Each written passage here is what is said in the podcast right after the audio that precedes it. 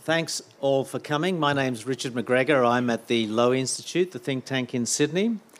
Uh, our topic is the one that you read about in the paper every day China. We've got two great guests. The first, on my far right, Geoff Raby, uh, had a distinguished career in the trade and uh, diplomatic or foreign policy uh, bureaucracy and was ambassador to China for four years from 2007. Um, he had some rough times when he was there, but uh, I'd say looking back on it, it was the, the golden era. Um, uh, his book, which came out last year, is titled China's Grand Strategy and Australia's Future in the New World Order, which I think you will agree is a title that kind of covers all bases, uh, as the book does. Um, nearer to me is Professor Feng Chongyi from the University of Technology in Sydney. Uh, actually, UTS, University of Technology Sydney is the proper title. Uh, PhD from Nankai University in Tianjin. And of course, uh, Professor Feng uh, was, you might remember, detained in China for a couple of weeks, both lucky and unlucky. Actually, unlucky then lucky. Unlucky to be detained in a sense, but lucky because when he was detained, Premier Li Keqiang was in Australia, so that was, and Xi Jinping was on his way to America, so that created the political uh, conditions for him to get out and come home, back home to Australia. We're going to talk about detentions later. I want to talk about China and Australia. I want to talk about detentions to give you a, a, a sort of more personal flavour of that. And then we're going to talk about China generally. And with about 20 minutes to go, uh, we'll go to audience questions. Geoff, I'm going to start with you. Your book, as I kind of mentioned, covers all the big questions facing Australia, particularly to do with China. Uh, let's just go straight to the China Australian relationship. You tell us how bad you think it is and why it's got so bad. Thanks, Richard. Good morning, everybody. Uh, the relationship between Australia and China, the official relationship, uh, has never been worse. Uh, diplomatic relations were established in 1972, and this is the first time in all of those years uh, that we uh, have had no official contact uh, between the senior levels of the Australian government and the senior levels of the Chinese government. And beyond that, uh, as of late last year, we now have no media uh, organisations from Australia represented inside China. There are many Australian journalists working in China, but they're not working for Australian outlets, they're working for foreign outlets. And so uh, this is a state of affairs that's been developing over a number of years. People think it goes back to when the uh, foreign minister and then the prime minister last March made some very ill judged uh, and unprepared statements about looking for the origins of COVID 19. Um, we can talk about that later if you wish, uh, but that was just the last major uh, uh frisson in the relationship, uh, building on many uh, years of difficulties and tension that had been developing. And so my book really tries to understand the big picture, the context in which uh, this little thing, in some ways, important for us as Australia, but, but little in the global scene, uh, has developed. And essentially, what I'm arguing in my book is that we are living through the greatest power shift in world history, and that Australia has not managed its relations and has not managed to position itself in this power shift, and our diplomacy has been found to be wanting. And all the other uh, events, like the call for the COVID 19 inquiry and so on, uh, can be best understood in that broad context. And then it's, I think, more comprehensible why China is itself behaving, which it's behaving badly, but it's behaving the way it is towards us. But as you say, China's behaving badly. It's something more than that. If you look at the extraordinary trade sanctions now being meted out against Australia, uh, to take the other side of the argument, people would say you look at Xinjiang, you look at Hong Kong, uh, you look at the treatment of Australia. Doesn't this, in fact, confirm the sorts of position that's been adopted by the more hawkish elements on China that this is the sort of country we're dealing with? So we'd better sort of reorganise our relationship with it and put some distance uh, between ourselves and China. Yep, and that's that's that's uh, an argument that's often made in Canberra.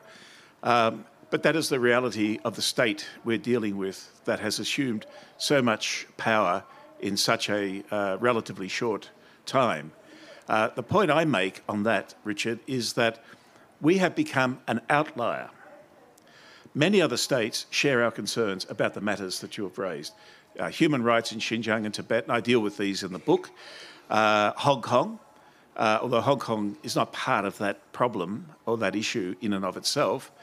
Um, but uh, we alone are the ones that have uh, uh, a frozen bilateral political relationship. Some other countries have faced the wrath of China's economic coercion, which is one element of China's statecraft. Um, unfortunate and, and, and, and uh, a very bad element of China's statecraft, but that's the world we live in. So, what I'm calling for is a much more realist uh, approach to this, and for Australia to understand that this is a reality we have to live with. How we deal with it in our interest and advance our interest is where I would differ substantially from Canberra and uh, the, the advisors to government. I don't think it's in, a, in Australia's interest that this relationship continues in this particular state. Um, and other countries have not uh, found it uh, impossible to square the circle between their values, democratic institutions, and belief in those, and maintaining normal, productive, constructive relations with China. One more quick question for you. To um, recalibrate our relationship with China, is it inevitable, in your view, that we have to distance ourselves in some fashion from the United States? Uh, absolutely. And I think that is a major problem with how we have managed our relations with China. Uh, from about 2015, 16, 17, around that time, the US essentially redefined its relationship with China. It, after 40 years of strategic engagement with China, seeing China uh, as, a, uh, as a strategic cooperative relationship uh, the US redefined its relationship to one of strategic competition and effectively seeing China as a strategic threat, an enemy. Uh, that's fine for the United States because the United States is the dominant global power, and throughout history, the dominant power will resist the rise of the ascendant power. Uh, what is odd in our situation is we've glued ourselves to the hip of the United States, where we, in a sense, don't have a dog in the fight. We are not the dominant power trying to resist an ascendant power. We're a relatively small country with massive economic interests in China, not because we've willed it that way, but that is the fact of our economic comparative advantage we share with China. And so we need to develop uh, a much more independent foreign policy from the United States uh, in how we manage the China relationship. Chongyi, let me bring you in now. Um, how do you see, what do you see as the root cause for the uh, almost breakdown in China Australia uh, relations? I mean, Australia, in Australia, there's quite a debate, but a lot of people criticise Australia for that, uh, as does China, saying it's all your fault. What's your perspective? I think um, my basic position is the opposite of, of yours. Um, it's good to be on a panel where not everybody agrees. you, you, you tend to uh, blame uh, Canberra, uh, Australian government, for all the fault, all the difficulties or troubles. From my perspective, I would tend to blame more on the Chinese government. Um, yeah, why is that? Expand on that. Uh, to me, as a historian, um, the Chinese communist regime today is one of the five reputant uh, communist regimes in the, around the world. It's actually the headquarters of the world dictatorships, if you like. You have China, North Korea, Cuba, Laos, and Vietnam. And China, as a communist regime, it, uh, for its own survival, it, it behaves as a dictatorship around the world.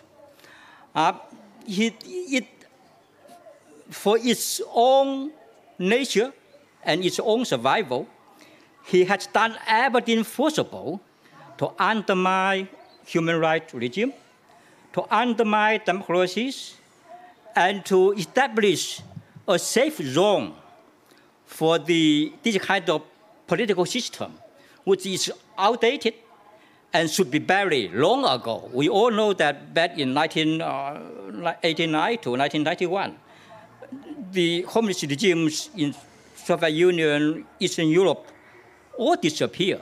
At that point, it's a very, very optimistic moment that uh, we even talk about the end of history, that the, the communist regime as a political system is gone. We enter a new era of post-Cold War Europe, but we are all wrong. We are mistakes. The Cold War continued with China as the leader of the communist camp. It continued its political warfare as well as uh, ideological trade, information warfare against democracies around the world.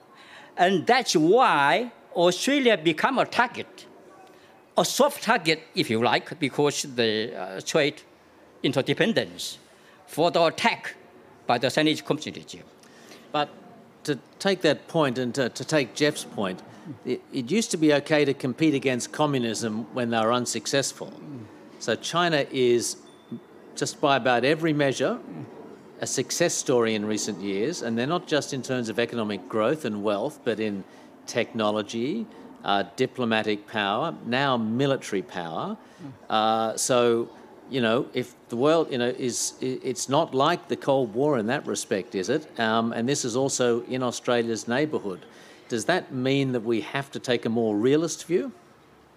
Even we are realistic, we need to distinguish very clearly between Communist Party that's your expertise.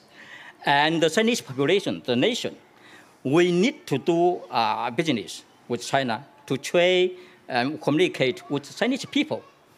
But we need to take different approach to the communist regime itself, especially for the, from your uh, perspective. I'm not happy about your, your moral equivalence to treat China as the same as the United States, to treat a, a auto, autocratic regime as the same as a democratic regime. They are just power struggle.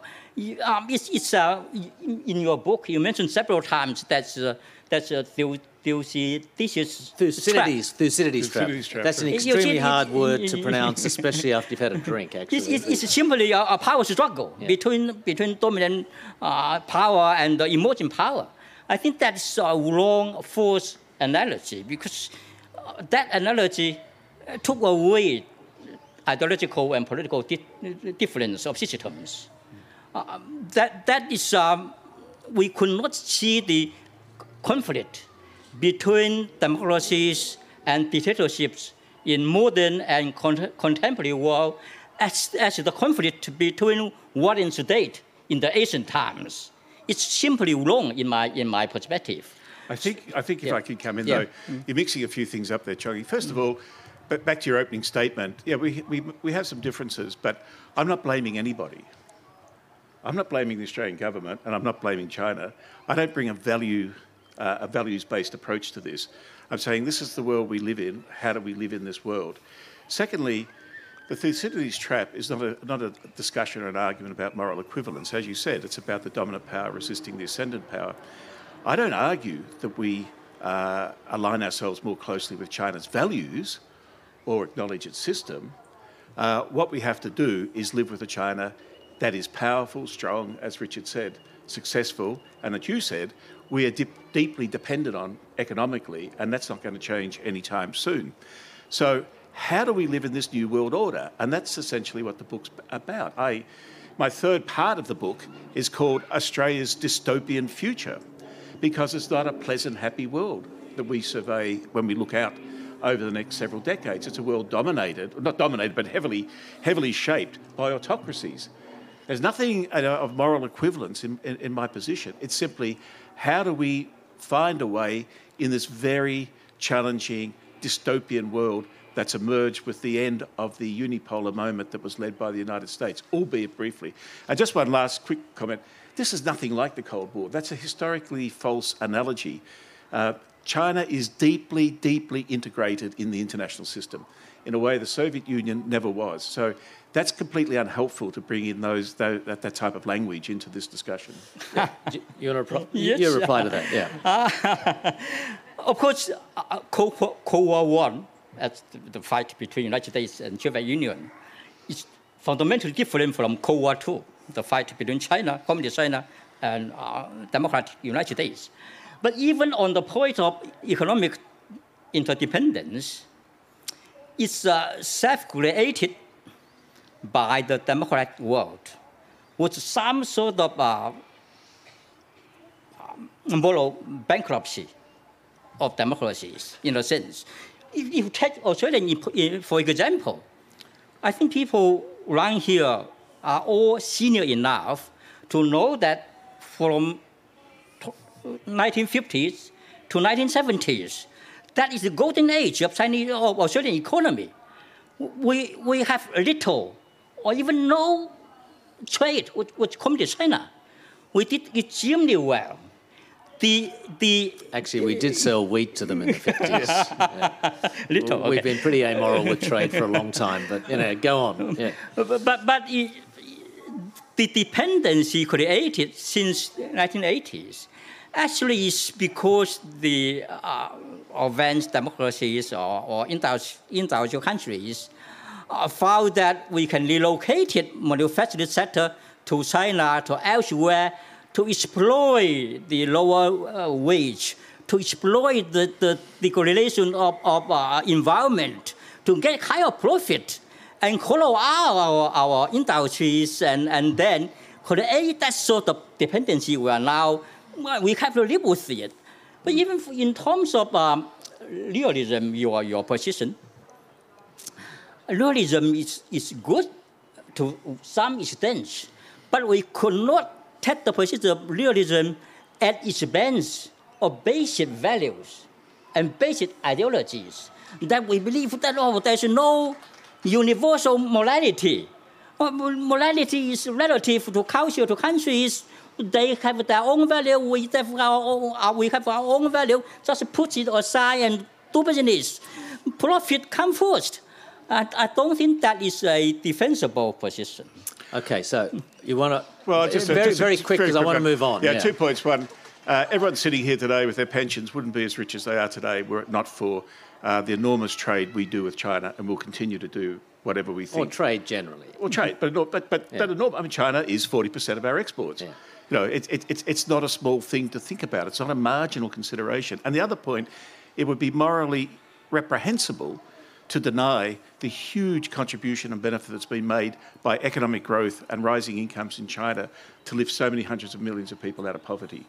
There's another dimension to that. Okay. So, um, anyway, as Chong said, it's good to be with an audience who remembers the Cold War. I'm old enough to, and even the ones who remember the 1950s. um, anyway, so there's one aspect of the China Australia relationship, one of the really ugly aspects is so called hostage diplomacy, whether in fact that is the case. Both Geoff and Chong know the two Australian, Chinese Australians are two of the Chinese Australians in jail at the moment. Um, and it's a sort of mark of the opacity of the system, how difficult it is to know what's going on. So I want to get them both separately to speak about the people they know. Geoff, you first of all. Uh, Cheng Lei is the Chinese Australian journalist who works for CGTN, which is Chinese global English language TV network. Uh, she's now been charged, I think, with disclosing uh, state secrets. And then we'll come to Chong Yi, who knows uh, Yang Hengjun, who's the uh, former journalist, diplomat, actually worked for the Chinese Ministry for State Security. He's been in jail for much longer and is charged with espionage. So, Geoff, give us your sense of this case, the person, and also whether this she's become a pawn in the bilateral fight. Yeah, well, I mean, first of all, it's, it's, it's quite distressing. She was a good friend. I've known her for many years. Uh, we're all part of a circle, and over the last 13 years, I've lived in Beijing. Um, and she was disappeared, uh, Cheng Lei, uh, back in uh, August last year. That's the normal procedure in these sorts of cases. People are just taken, uh, potential um, uh, people who are potentially evidence in the case, they may also be taken, and you know nothing. And in relatively quick time, actually, uh, which was nearly six months, I think, uh, there has just been recently an announcement of her charges. So she's been dis- disappeared, investigated. Now, when they feel there's a body of evidence, she's now been charged, and it will go to trial. And uh, it's very rare for anyone to be acquitted in these cases. So You know, she has two ch- two young children in Melbourne with her mother. Uh, it's it's a very tragic case, but as I wrote in my AFR column uh, in August September last year, I don't actually think this is related to the bilateral relationship. Um, clearly, the sort of chasing out of Mike Smith and Bill Birtles uh, uh, was. That's the, that's the two Australian journalists who were ABC booted out, ABC and Financial Review. Yeah. Uh, but I think this is something different uh, and more political, not bilaterally political, within the Chinese system itself. Uh, and the whole charge of state secrets. I mean, Singapore's no different. Uh, the weather report for tomorrow is a state secret until it's authorised to be released. And there have been people arrested and pri- imprisoned in Singapore for releasing GDP figures before they've been authorised. So, um, again, it's not a moral equivalence argument. I'm just saying this is context. Uh, but uh, what makes it very difficult is because there's no official relationship going on at present between Australia and China, it's very, very difficult for the Australian government to provide any assistance or support. Uh, and as in Chang's case, for leaders to talk and perhaps get some resolution of the case. Uh, that is the problem. So it's not a function or result of the difficulties in the bilateral relationship, but the state of the bilateral, relationship means the Australian government can do nothing. Okay, so uh, Yi, talk about Yang Hengjun as a friend of yours. Um, you see the consular reports, which after diplomats do visit him, they write a report. The conditions he, he's being held under uh, are pretty tough. So, can you give us your sense of the context of this case? Is it about Australia? Uh, what uh, uh, and how is he being treated? Uh, yes, um, the case of Cheng Lei and Yang Hengjun is, is actually the dark side of, of China if you want to talk about it, even when you talk about the achievement or economic growth that benefit the Chinese. We, we, we don't, we never uh, ignore on what cost. That is the, the, the, the dark side of it. That um, well, even, even if we talk about the, the, they elevate millions of Chinese out of poverty, but the poverty, the of poverty itself is created by communist rule. We, we, we, we, we do not need to forget that either. But in, in, in Yang Hengjun's case, um, both of them are accused or charged with espionage. The same charge against me, the same thing. If you come from outside, that's very convenient uh, crime that they can, they can impose on you. Uh, Yang Hengjun, um, I saw all the all the uh, reports from the councils over two years. Um, it's one of the successful uh, Australian government effort to guarantee that they uh, honor the council agreement that allow uh, monthly visit by councils. Of course, due to the COVID-19, they stopped for a month between. Right. I think we should say also the Chinese uh, officials, when they arrested Young, they said to him, Australia doesn't care about you, Australia will forget about you, right? Absolutely, they want to clutch him. That's simple, sim- simple as that.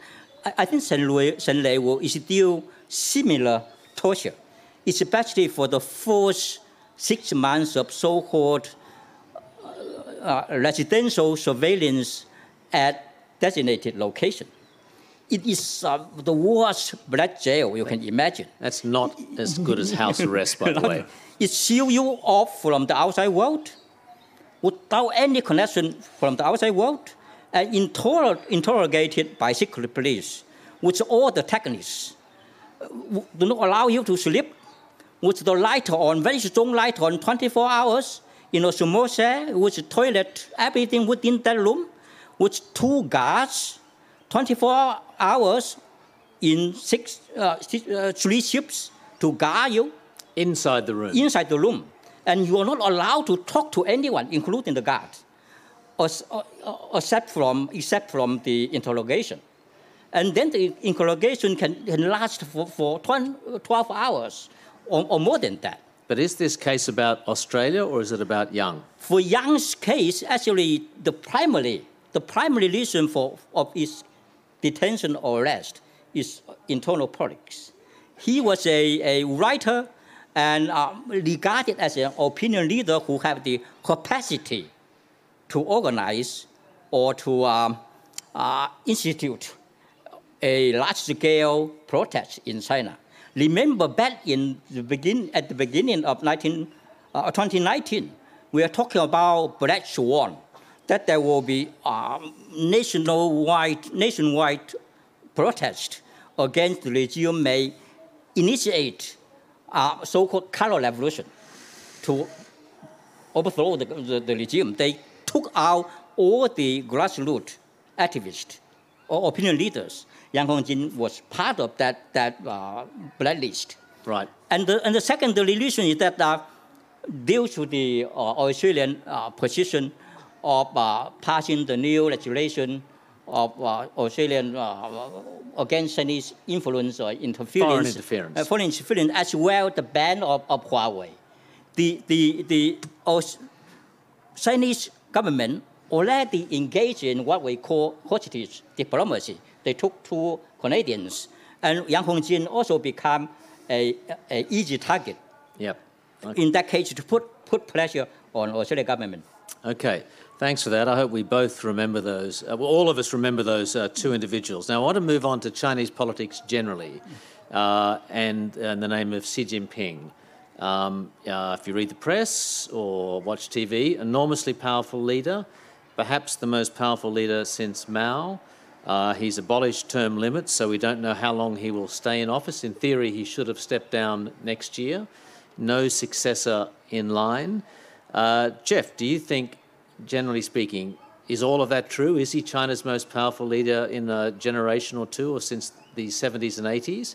And secondly, is he building a particularly stable system by undoing uh, the measures which had an orderly transition of power in the past? Yeah, really, really good questions, Richard. I think, um, and I should say, I'm probably one of the few Westerners that spent so much time with Xi Jinping. When I was ambassador, he was vice president, and I saw him on and off. He was. I also saw him when he was party secretary in Shanghai uh, before he went up to Beijing, and I had a very interesting time spending six days travelling with him in June 2010, um, where we went up to Kakadu National Park. He was very, very interested in Aboriginal rock paintings. It was This his is, he was vice president then. vice president. It was his. Uh, it was his request over the embassy in uh, Chinese embassy in Canberra to go and, and, and look at rock paintings. He was um, very, very interested. He'd obviously studied a lot about it.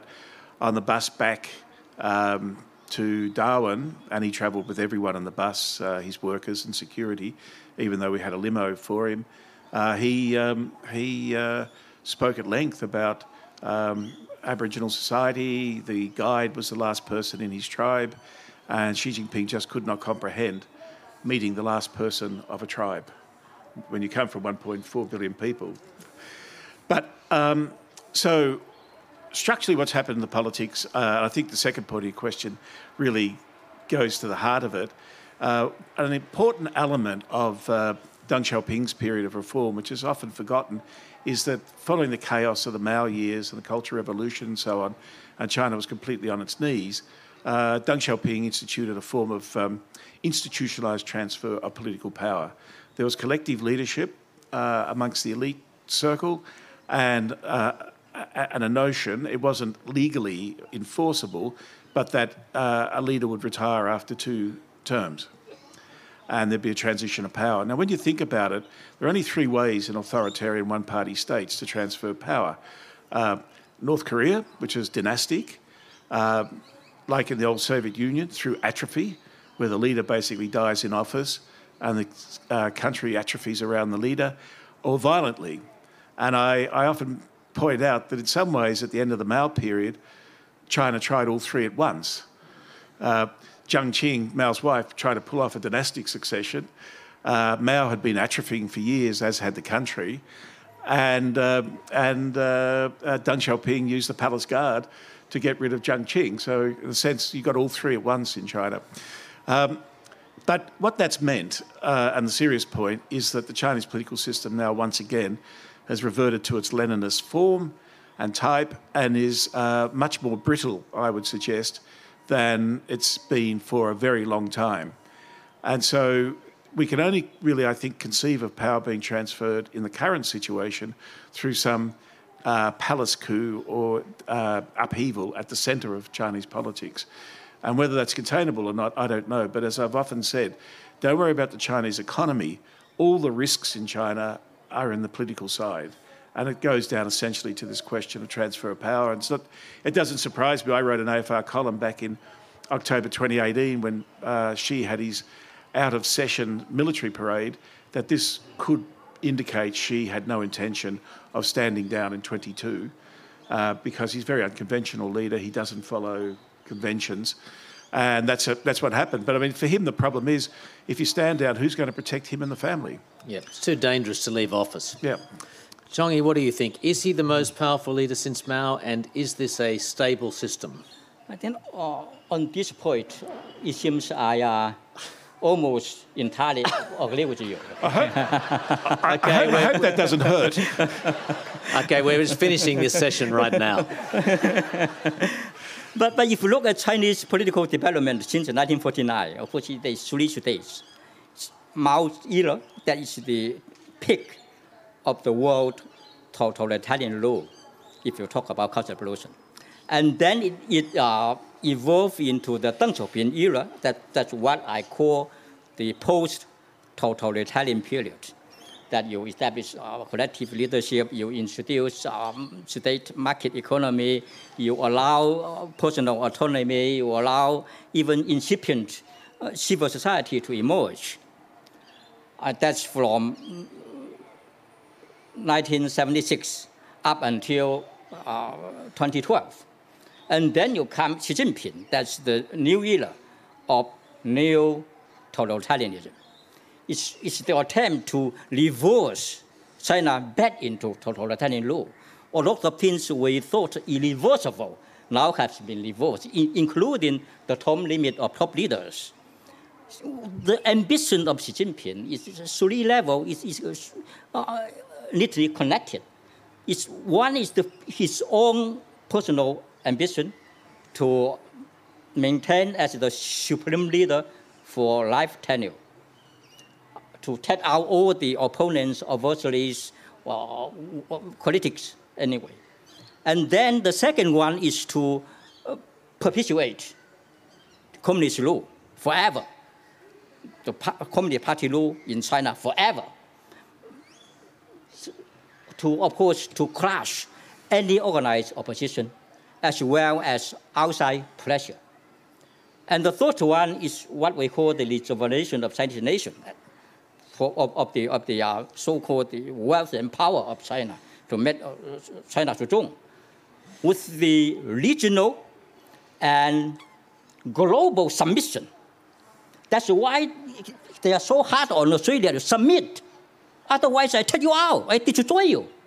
So that's the, the rejuvenation of Chinese nation means the submission of the nations around China or even around the world. But is this, is this briefly, is it stable? I mean, look, China is a sophisticated place, a lot of wealthy, well-traveled people. Is this a stable system? No, no dictatorship is stable. Uh, I argue, I put the, the point in the internet everywhere for quite a long while. No matter what, the Chinese communist rule will not pass on to third red generation. Mao is the, the fourth generation, Deng, Mao and Deng, and Xi Jinping belongs to the second red generation, encourage, each collective encourage the power from their fathers. And they won't be able to pass the power to, their, to his daughter or, or the next generation.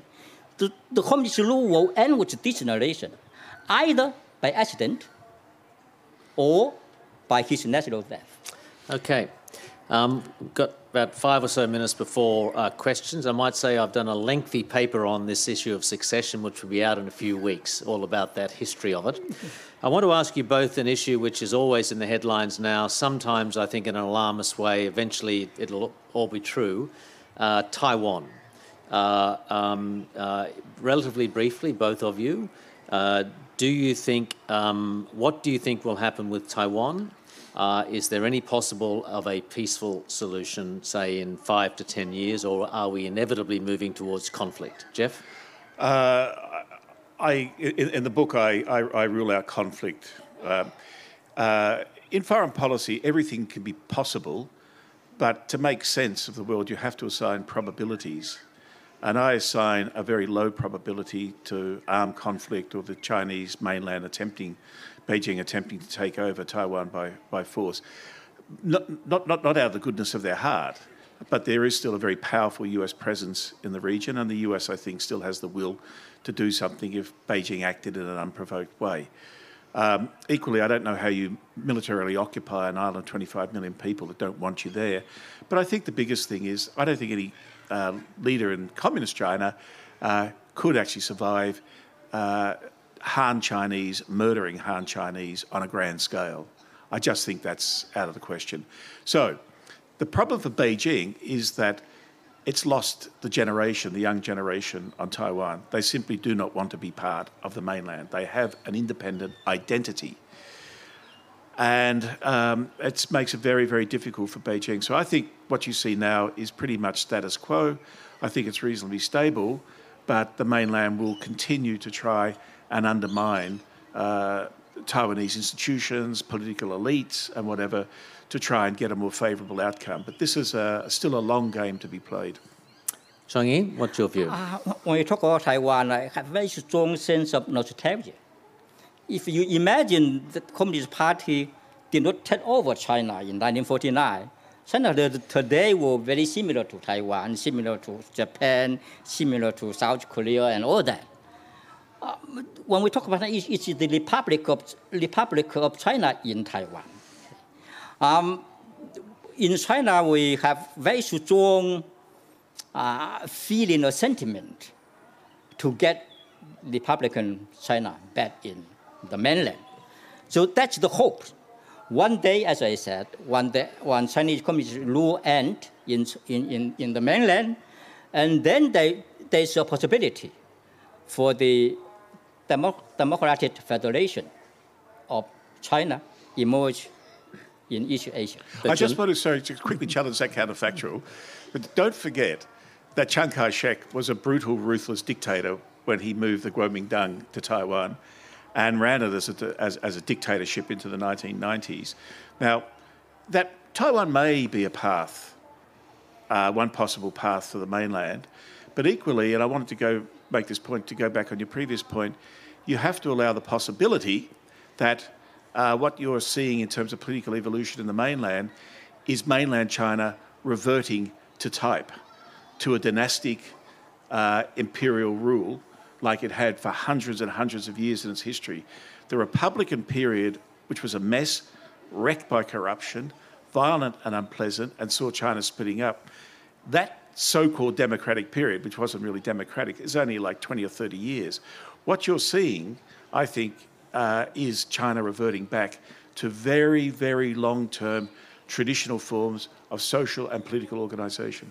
Uh, a quick answer and then we'll go to questions. okay, yeah. okay.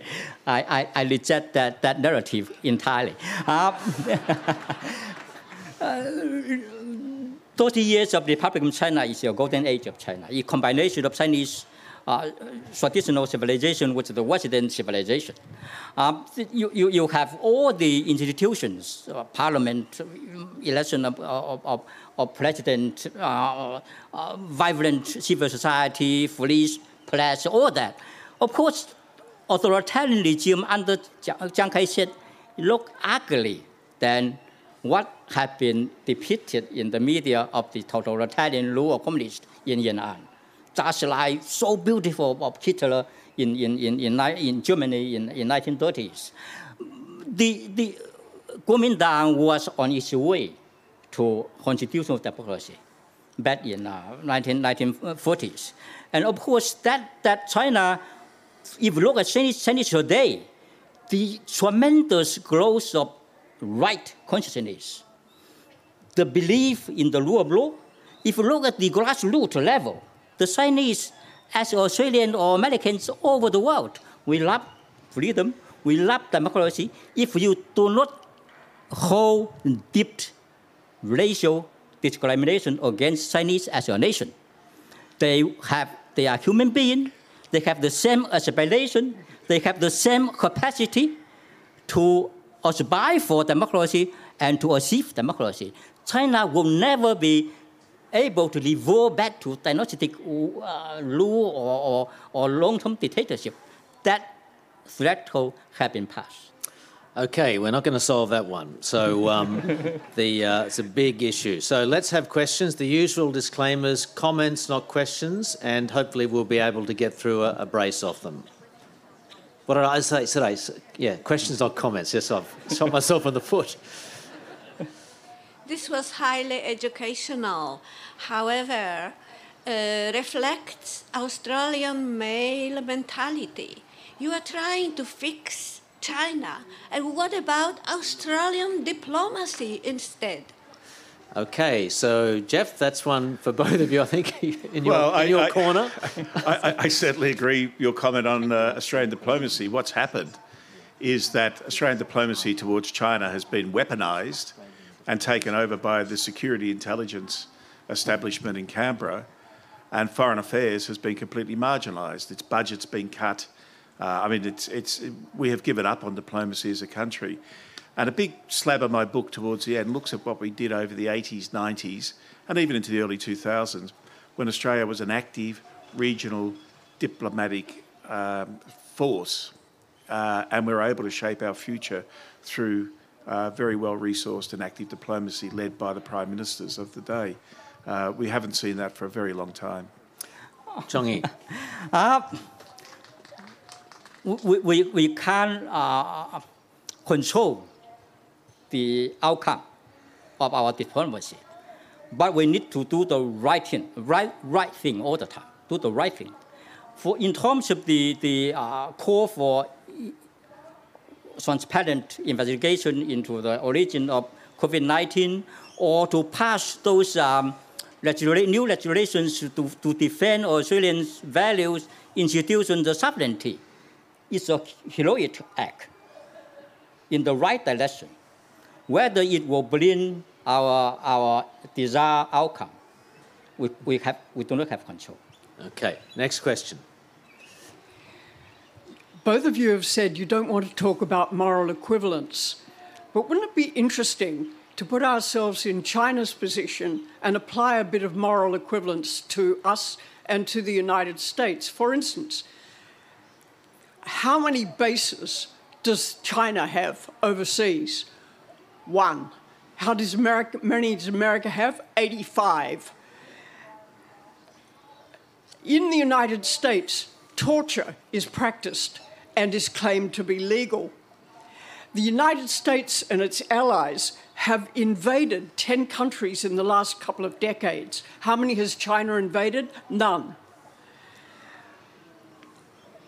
the US proposes using tactical nuclear weapons. China says no first use. Okay, I think. And I, we, one, how do I we? we have the message How do there. we and the United yep. States treat journalists? Yep. We lock them up. Well, Julian Assange. Okay, we, Geoff. Yeah, look, I, I, I think that's a very important perspective, and that's the perspective on the world from Beijing, and that's how I've tried to write my book is to, is to look at the world through Beijing's eyes, and the world looks very different. My, my view of China's grand strategy, it's based on weakness, not strength. Um, and China sees a hostile world where it's completely under threat. And it is utterly dependent on world markets for all the resources and energy it needs to survive. It doesn't engage in the South China Sea to stop ships flowing through, quite the opposite, because the US has preponderant naval power and could deny uh, China those resources and energy if it wished. So I think it's important to have the Beijing perspective. Now, what I don't do, and I don't think you can do, is is is is, is, is you view that perspective, use that perspective to, uh, if you like, excuse or apologise for bad behaviour. To understand is not to endorse. To understand is to try and, I think, get better policy outcomes for Australia, uh, without in any way seeking to endorse a lot of China's bad behaviour. Uh, but the world does look very different, which was the point of that question, if you look at it through Beijing's eyes as opposed to Washington or Canberra's. Chongyi. I'm fully aware of those conflicting narratives. Again, um, we, or at least myself, will not compare some uh, isolated incident with uh, systematic behavior.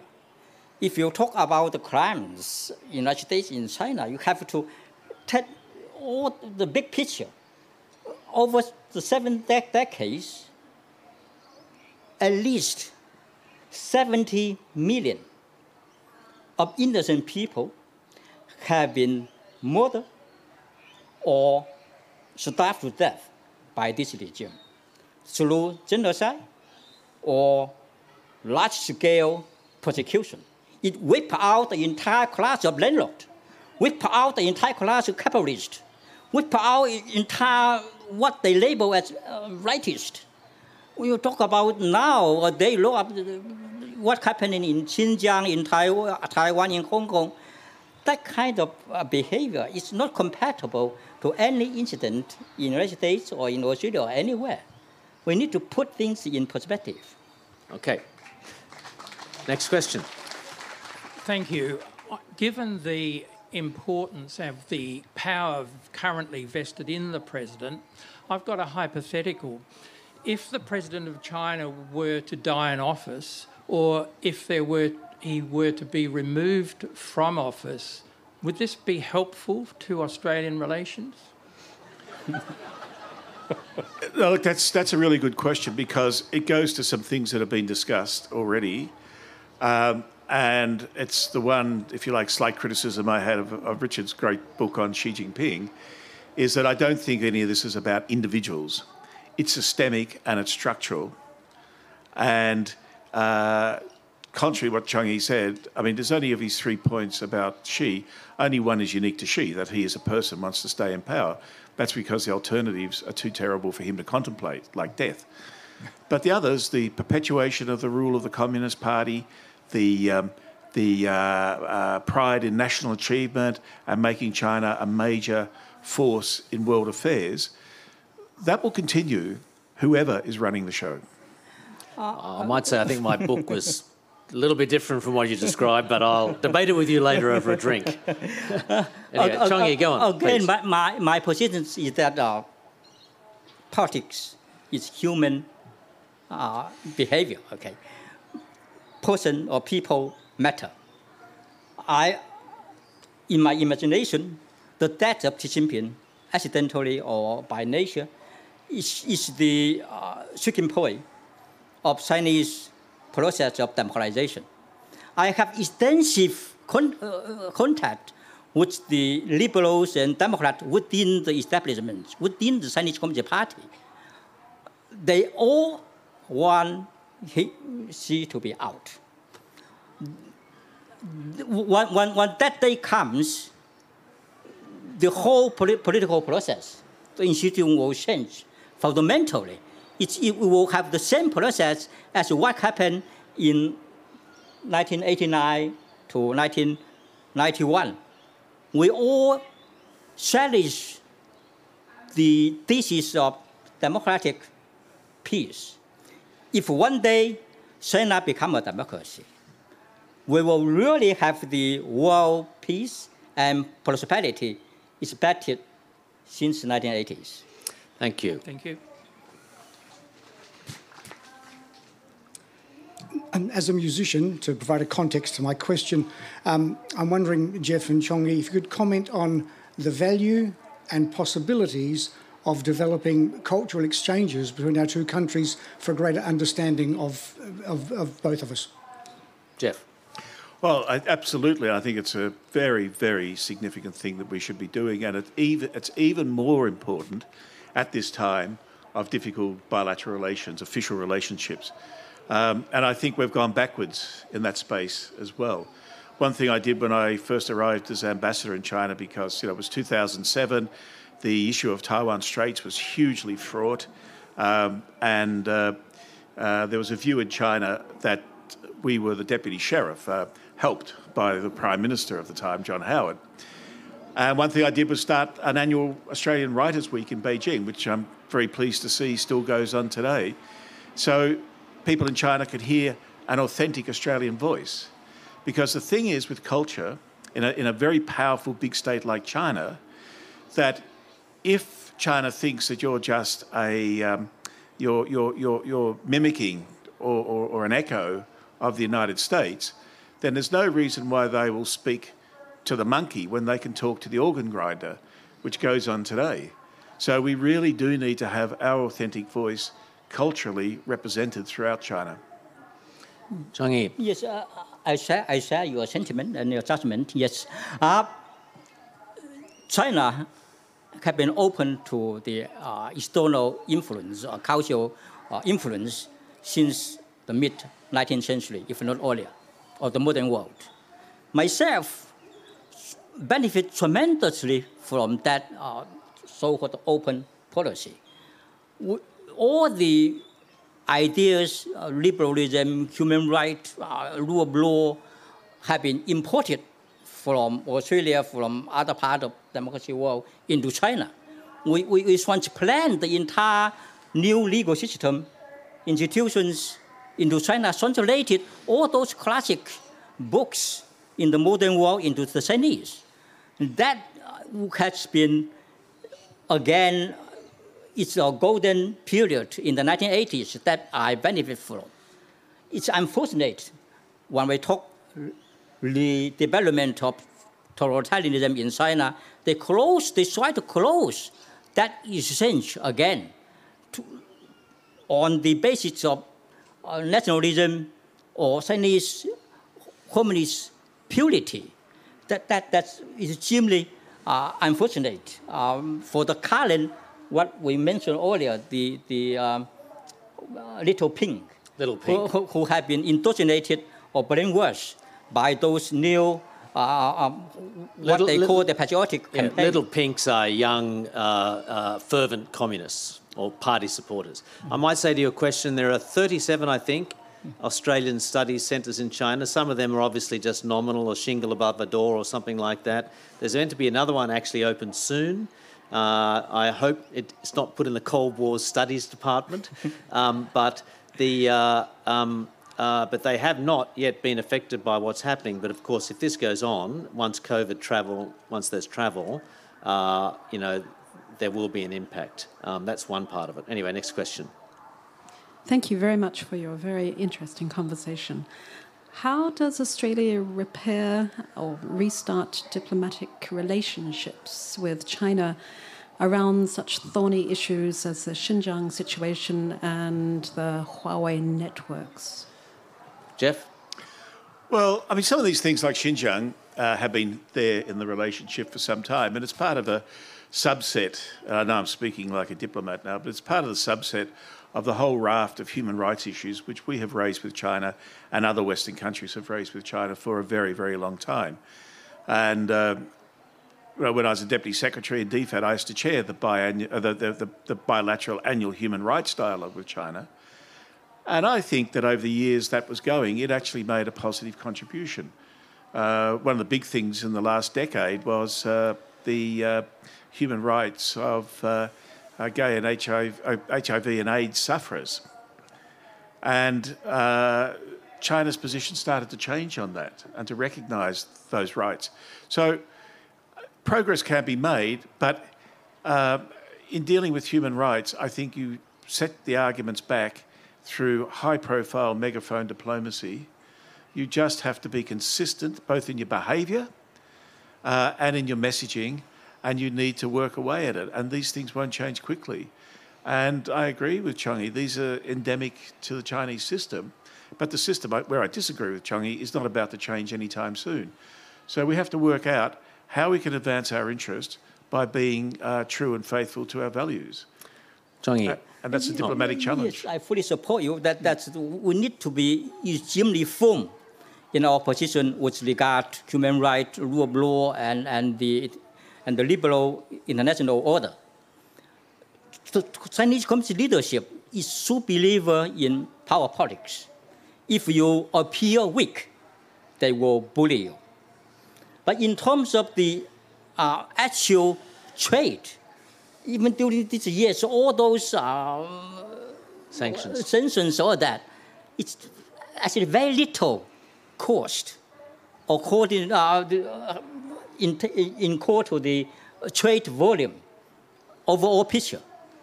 two percent or three percent or I think what- it's masked because iron ore prices Yeah, are high. exactly. So let's let's see in a year. And, and Chinese foreign investment into Australia has collapsed. Yeah. So that's that's still coming. Next question.